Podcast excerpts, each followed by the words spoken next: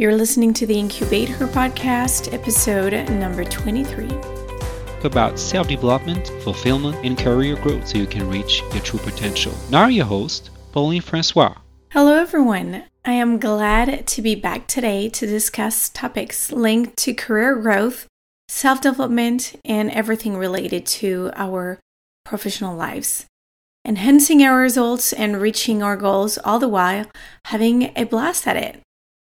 Today, I'm going to talk about the importance of having a professional network and how to expand it in the midst of a pandemic. Firstly, we'll talk about what networking is, then about how it fits within a career, how you can turn it into something powerful and enjoyable, and finally, how you can keep growing it while being subjected to the current sanitary crisis we are all experiencing. So let's jump right into it. What is a network? What is networking? When you look at it in Google, networking is defined as the action or process of interacting with others to exchange information and develop professional or social contacts. Early in my career, I had a rather negative view of networking. In business school, in business books and articles, and in testimonies of successful people, Everybody kept saying how important your network would be, how important it had been for them in establishing and growing their career. I was very much on the fence about it.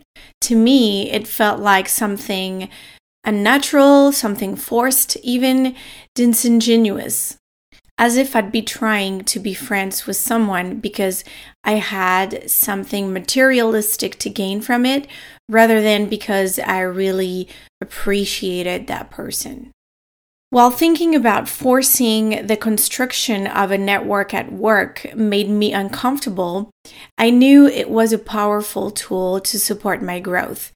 I could not, nor did I want to, be navigating an ecosystem so large on my own. There is this sort of preconceived negative stance on networking. However, when you turn the subject around and apply it to your personal life, we all have been creating a network our whole lives. Think about your first day at school and you didn't know anyone. You could either wait on the side and hope someone would come up to you to start talking, or you could be proactive in making friends and go up to people to start a conversation. There's nothing insincere about that situation and about wanting to make friends, yet you do have motives. And the motive is not wanting to be alone and wanting to fit in. That thought process led me to understand that networking didn't have to be something negative nor something forced. I could make networking a genuine and authentic action. As a matter of fact, as I started knowing more people in my industry, I realized again that just like in our personal lives, there are people who you'll immediately click with and others you won't. When thinking about networking, view it as something natural in which you create a circle of people you admire, professionals who you can learn from, and who will, on their end, enjoy teaching you it really can be a win win situation. Whether you are pushing back on growing your network or you see people pushing back on it, do think of it that way. Networking is basically getting together to get to know each other, learn from each other, and empower each other. Not use one person to their detriment. It doesn't have to be the I'm using you to get a promotion kind of mindset. In fact, networking is extremely powerful. Now, obviously, the more you know professionals in your field as you gain experience, the more likely you are to find a job faster. Another extremely positive aspect of having a solid network is the impact it directly has on your well being. Relating to people you admire is so uplifting and gives you a sense of belonging, which empowers you. You are more eager to get to work, in better dispositions to surpass yourself, and to take risks when you feel that you have a backup and guidance. Networking should feel natural, and there are usually a lot of opportunities to network if you open yourself to it.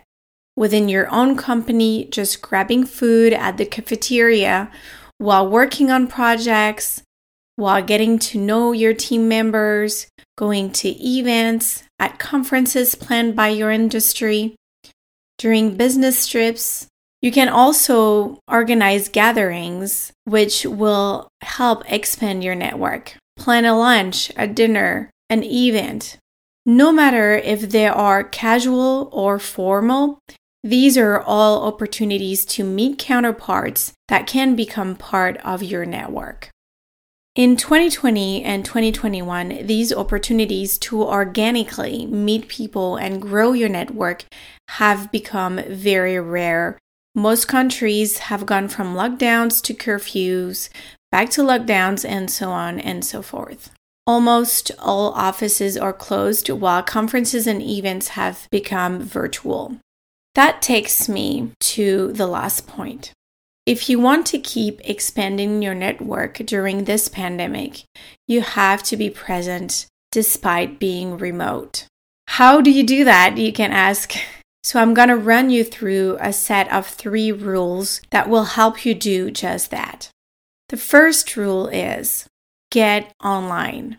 Use social media, it is there for a reason mostly LinkedIn, of course, but also Instagram, Facebook, Lunch Club, and Clubhouse are great tools to keep in touch with stakeholders of your industry. Comment and share the content that resonates with you. Interact with your peer proactively. If there are topics you're passionate about and want to discuss, post articles, create content around it. It is difficult and it will get you out of your comfort zone. But since there is no way to be present in the physical world right now, being present online has never been so important. Second rule is when participating in webinars or video conferences, turn your camera on. First of all, knowing that you have to turn your camera on will force you to get ready in the morning, which sets you up for a better mood and better productivity that if you were to lounge in your PJs all day long, all week long. Second, it helps having a sense of seeing someone almost like in real life, which nowadays is more than a luxury. It makes you connect more with people, then they will know your face and you will be able to create better connections and engagement. Finally, make it a point to keep in touch with your existing network. Plan virtual coffees, conversations. Reach out to people one on one to stay connected. You can plan virtual social events, whether drinks or games, with a group of people. It is fun, it is nice, and it's a great opportunity to keep a conversation going or to just reach out. Be proactive about looking for opportunities to get to know new people. Whether that's around a potential common subject of interest you're passionate about, or you are looking for a new mentor to grow a specific skill. Look within your organization, your school, your community, or organizations that drives discussions of common interest with you. Lastly, please, please, please don't think that adding all the suggested connection on LinkedIn serves you. That's just basically spamming and won't create quality interactions with the people you add. Also, as with everything, don't stop at the first try. Keep trying, keep contacting people. We are all virtual right now, so we receive more messages. There's a chance maybe there's a message you sent that was read by the person that didn't have time to answer at that moment. And if you follow up, they will respond the second time or the third time. So follow up. Make it a point to be consistent in your approach and keep in touch with the people that are in your network regularly.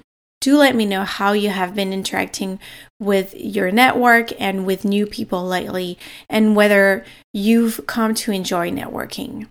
Thank you for spending some of your time with me. I'd really appreciate it if you would take an additional five minutes to head to the Apple Podcast app and give the podcast five stars and write a comment. It supports this podcast, it supports me, and it tells me you appreciate the content I create for you. Also, do talk about this episode and share it around you. I will talk to you next week. Bye. Thank you for listening to this podcast. Comment on this episode on the incubateher.net. For more tips and content, visit the paulinefrancois.net site. Don't forget to subscribe, share, and review. I appreciate your support so much, and I'll talk to you soon.